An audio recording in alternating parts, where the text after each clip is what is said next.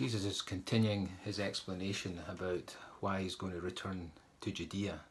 His disciples are obviously pretty apprehensive about that.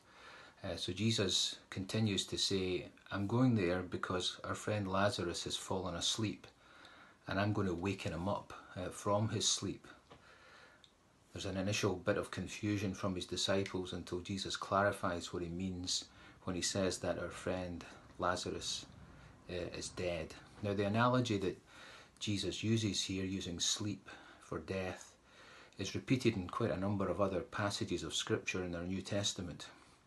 So, for instance, the first Christian martyr, Stephen, in Acts chapter 7, um, just at the point of his death, when he says, Lord, don't hold this sin against them, it says that he fell asleep.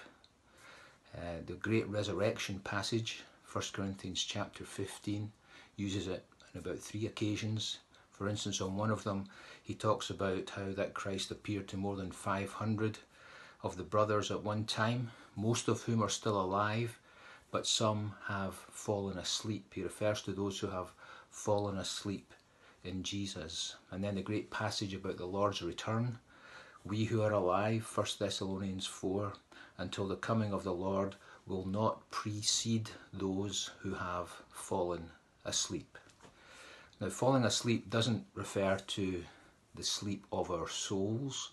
It's not as if our bodies go into a kind of hibernation, semi comatose kind of state. It's, it's referring to our bodies. Our souls enter into Christ's presence fully alert, crystal clear, all our faculties sharpened to enjoy the, the fullness of the experience of the presence of Christ in heaven. But our bodies sleep in the grave until they're wakened up and they arise at the time when Jesus himself returns for us uh, at the rapture. Uh, there is another aspect uh, to this phrase. We see it in Revelation chapter 14, verse 13, which says, Blessed are those that die in the Lord, that they may rest from their labours.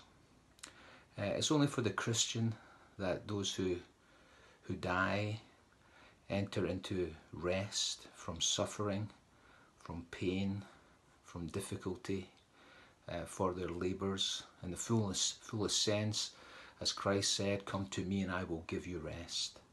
It's not true for the unbeliever. They don't enter into rest. It's a terrible nightmare, but it's not a fantasy. It's the awful experience is total reality for them as they're separated from Christ. But what an apt phrase this is that Jesus uses to describe uh, Lazarus. He's fallen asleep. His body is going to be wakened. For the Christian, that is also true, but we enter into our eternal rest at the point of death as well.